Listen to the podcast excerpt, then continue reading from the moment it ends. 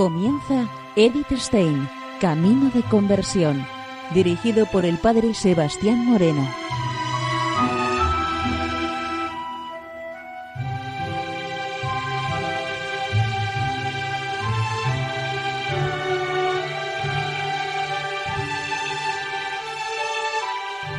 Muy buenos días, nos de Dios. Seguimos conociendo a Edith Stein, Camino de Conversión.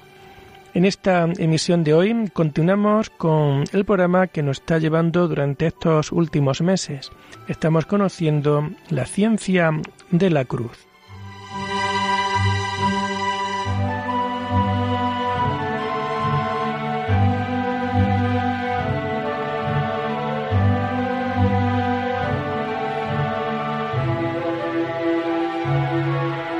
Nos comenta Edith Stein lo siguiente. Todo hombre es libre y cada día y en cada momento se halla abocado a decisiones. Pero el más profundo centro del alma es el lugar donde Dios mora totalmente solo, en tanto que no está hecha la unión de amor en toda su plenitud, que la Santa Madre Teresa llamará la séptima morada a la que no tiene acceso el alma sino con el matrimonio espiritual. Pues bien, Solo es posible al alma que ha llegado al último grado de perfección decidir de manera perfectamente libre, téngase también presente que la libre actuación del alma está aparentemente tanto más disminuida cuanto más se acerca a su centro más profundo. Y cuando ya ha llegado aquí, es Dios quien hace todo en ella, y ella no tiene nada que hacer sino recibir en actitud pasiva o receptiva.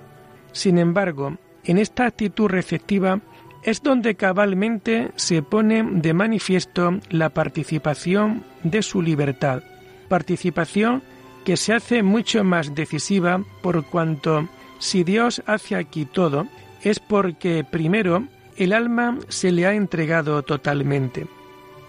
Y esta entrega constituye el ejercicio supremo de su libertad.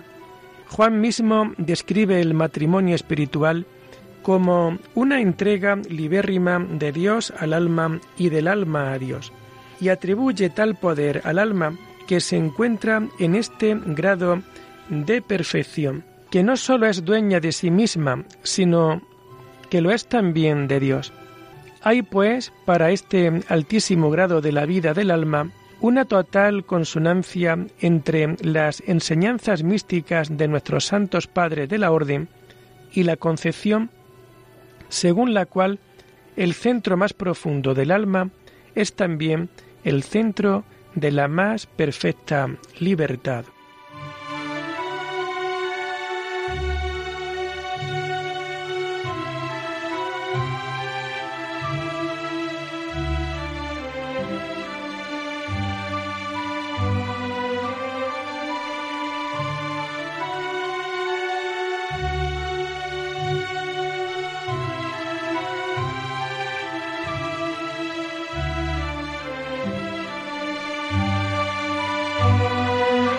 Pero, ¿qué pasa en la gran masa de los hombres que no alcanzan esa profundidad del patrimonio místico? ¿Podrán también ellos entrar hasta lo más íntimo de sí mismos y ser desde allí capaces de decisiones auténticas?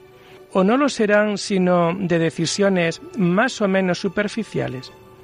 No es posible dar a esto una contestación categórica, ni en sentido afirmativo ni negativo.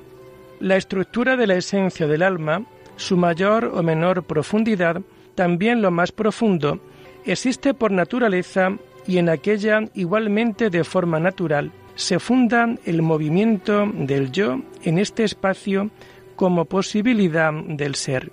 Toma ya esta ya la otra postura según los motivos que le afecten pero sus movimientos parten desde un punto donde gusta posarse preferentemente según los diversos tipos humanos.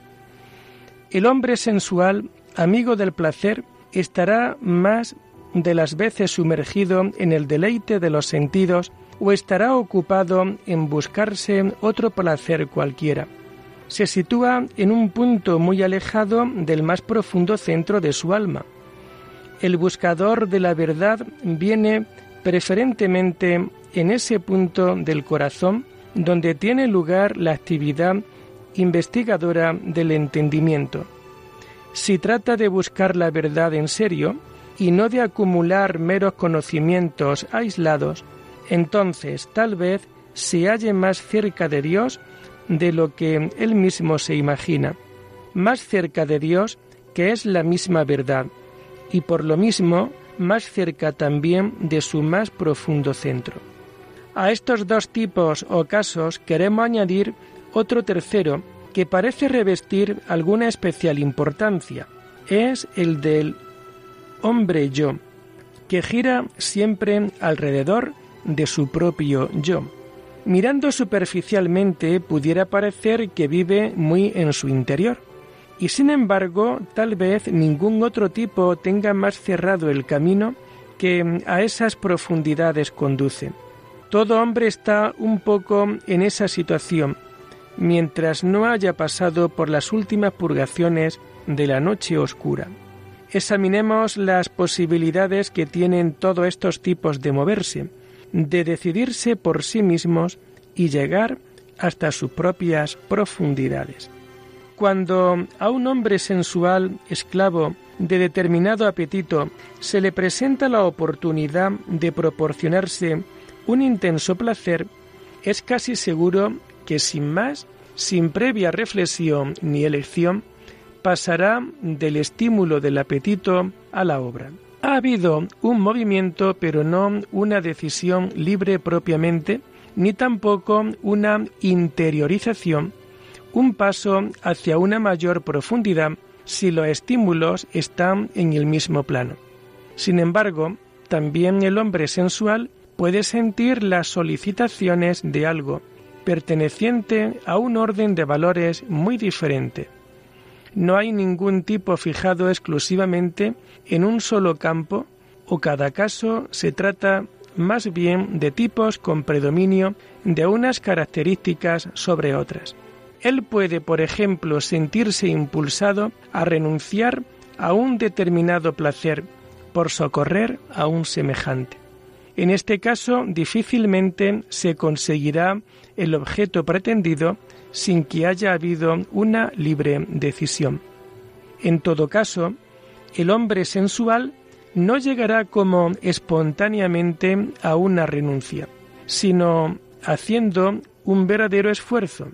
Si se niega, tras alguna reflexión o con un espontáneo y rápido ni pensarlo, estamos también ante una decisión de la voluntad. Puede darse también el caso extremo de quedarse con el placer sin negarse a la renuncia. Es cuando el espíritu está tan sumergido en la vida de los sentidos que la llamada o intimación apenas llega hasta él. ¿Ha oído las palabras? ¿Acaso ha atendido la significación material de las mismas, pero el íntimo centro receptor está desconectado e impedido para captar su sentido exacto. En este caso extremo, no sólo no tenemos una libre decisión, sino que la misma libertad está de antemano como vendida. Ante la negación, se ha entendido perfectamente su sentido, incluso cuando probablemente no se ha ponderado todo su alcance. En este no pesar todo el alcance, estriba la superficialidad de la decisión tomada, a la vez que la disminución de la libertad. No se quiere mirar de cerca y examinar en todo su peso determinados motivos, y hay una resistencia a adentrarse en aquellas profundidades en las que los dichos motivos pudieran hacer mella. Con ello se abandona la particular zona en que cabe una verdadera decisión, uno ya no es dueño de sí mismo, o al menos de las capas más profundas del propio ser, y queda sin la posibilidad de tomar una actitud verdaderamente racional y verdaderamente libre, la única basada en la auténtica realidad. Frente a este rechazo superficial, ciertamente también cabe imaginarse otro más realista, un rechazo cuya exigencia de prestar ayuda deja sentir con todo su peso en el alma y toma en consideración rechazarla como injustificada tras sopesar todos los pros y contras, aun sintiéndose forzado. Un tal rechazo se halla en el mismo nivel que la aceptación, según la consideración objetiva de los pros y contras. Ambos actos solo son posibles cuando el hombre sensual deja su actitud de tal y adopta una postura ética, es decir, la postura del que está pronto a aceptar y hacer lo que moralmente sea justo. Pero para ello ha de situarse muy dentro en el propio interior, tan adentro que el alcanzar tal profundidad equivale a una auténtica conversión que quizá no es posible naturalmente, y sin únicamente en virtud de una sacudida extraordinaria. Sí, podemos afirmar sin titubeos, una decisión realmente auténtica no es posible, en definitiva, sino desde lo más profundo del alma, porque ningún hombre está por sí en situación de abarcar con su mirada todos los motivos y contramotivos que hacen oír su voz en una decisión cada cual solo es capaz de decidirse como mejor puede, conforme a su saber y conciencia dentro de lo que se le alcanza. Pero el hombre creyente sabe también que hay uno cuya mirada no está limitada a ningún horizonte, sino que abarca en realidad todo y todo lo penetra. Quien vive con la certeza de esta creencia no puede ya en su conciencia quedar tranquilo en el propio mejor saber. Por consiguiente, debe esforzarse por conocer lo que es justo a los ojos de Dios. Esta es la razón de que, en primer lugar, sea la actitud religiosa la verdaderamente ética. Cada vez que hay un deseo y unos impulsos naturales de buscar el bien y la justicia, y aún cabe que uno tenga la dicha de encontrarlos, pero sólo cuando se busca la voluntad de Dios es cuando aquel deseo y aquellos conatos se encuentran de verdad a sí mismos. Aquel a quien Dios mismo ha hecho la gracia de introducirlo en lo más profundo de su interior y se ha entregado a él por entero en la unión de amor. Ese tal tiene resuelto el problema de una vez para siempre. Ya no debe sino dejarse guiar y llevar por el Espíritu de Dios que perfectiblemente le está empujando, y tiene en todo lugar y momento la seguridad de hacer lo que debe. En la gran decisión que ha tomado en un acto de suprema libertad, van incluidas todas las decisiones posteriores, las cuales se irán produciendo en cada caso, como espontáneamente. Pero desde el simple buscar una decisión justa en un caso determinado hasta llegar a estas alturas, hay un largo camino que recorrer, si es que en verdad hay algún camino que a ellas conduzca. El que aquí y ahora busca lo justo y decide su caso concreto como mejor cree saberlo, cada vez también ese tal lleva camino de encontrarse con Dios y consigo mismo, por más que él lo ignore, pero no ha llegado aún a ser tan dueño de sí mismo como solamente llega a serlo quien domina lo profundo de la propia alma. De ahí que no puede disponer de sí plenamente, ni posee ante las cosas plena y perfecta libertad. Quien busca radicalmente el bien, es decir, el que está dispuesto a hacerlo en todo momento, ha tomado ya su partido y ha depositado su voluntad en la voluntad divina, aun cuando no tenga conciencia clara de que el bien se identifica con lo que Dios quiere. Pero al faltarle esta claridad, le falta todavía el medio seguro de acertar con el bien y dispone de sí como si ya fuera dueño a pesar de que no le han abierto todavía las últimas profundidades de su propio interior. La última libre decisión no será posible sino en el encuentro cara a cara con Dios.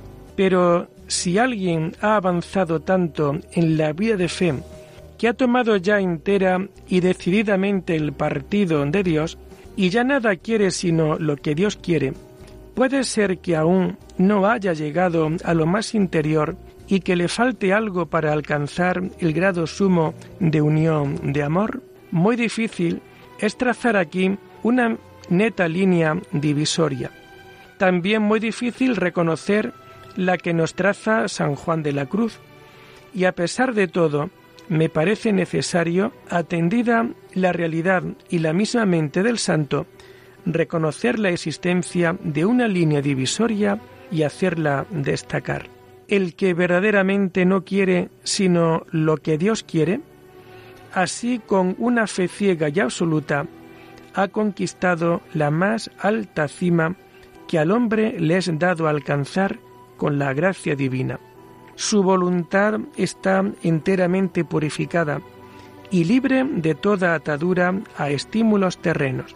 Está en razón de su libre entrega unido con la voluntad de Dios y con todo le falta algo más decisivo para el más alto grado de unión de amor, que es el matrimonio espiritual.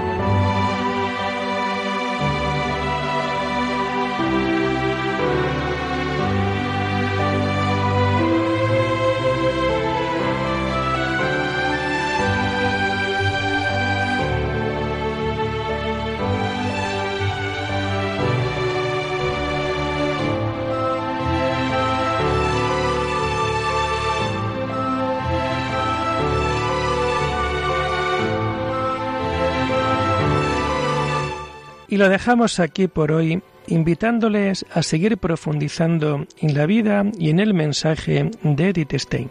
Hasta la próxima semana. Muy buenos días en el Señor.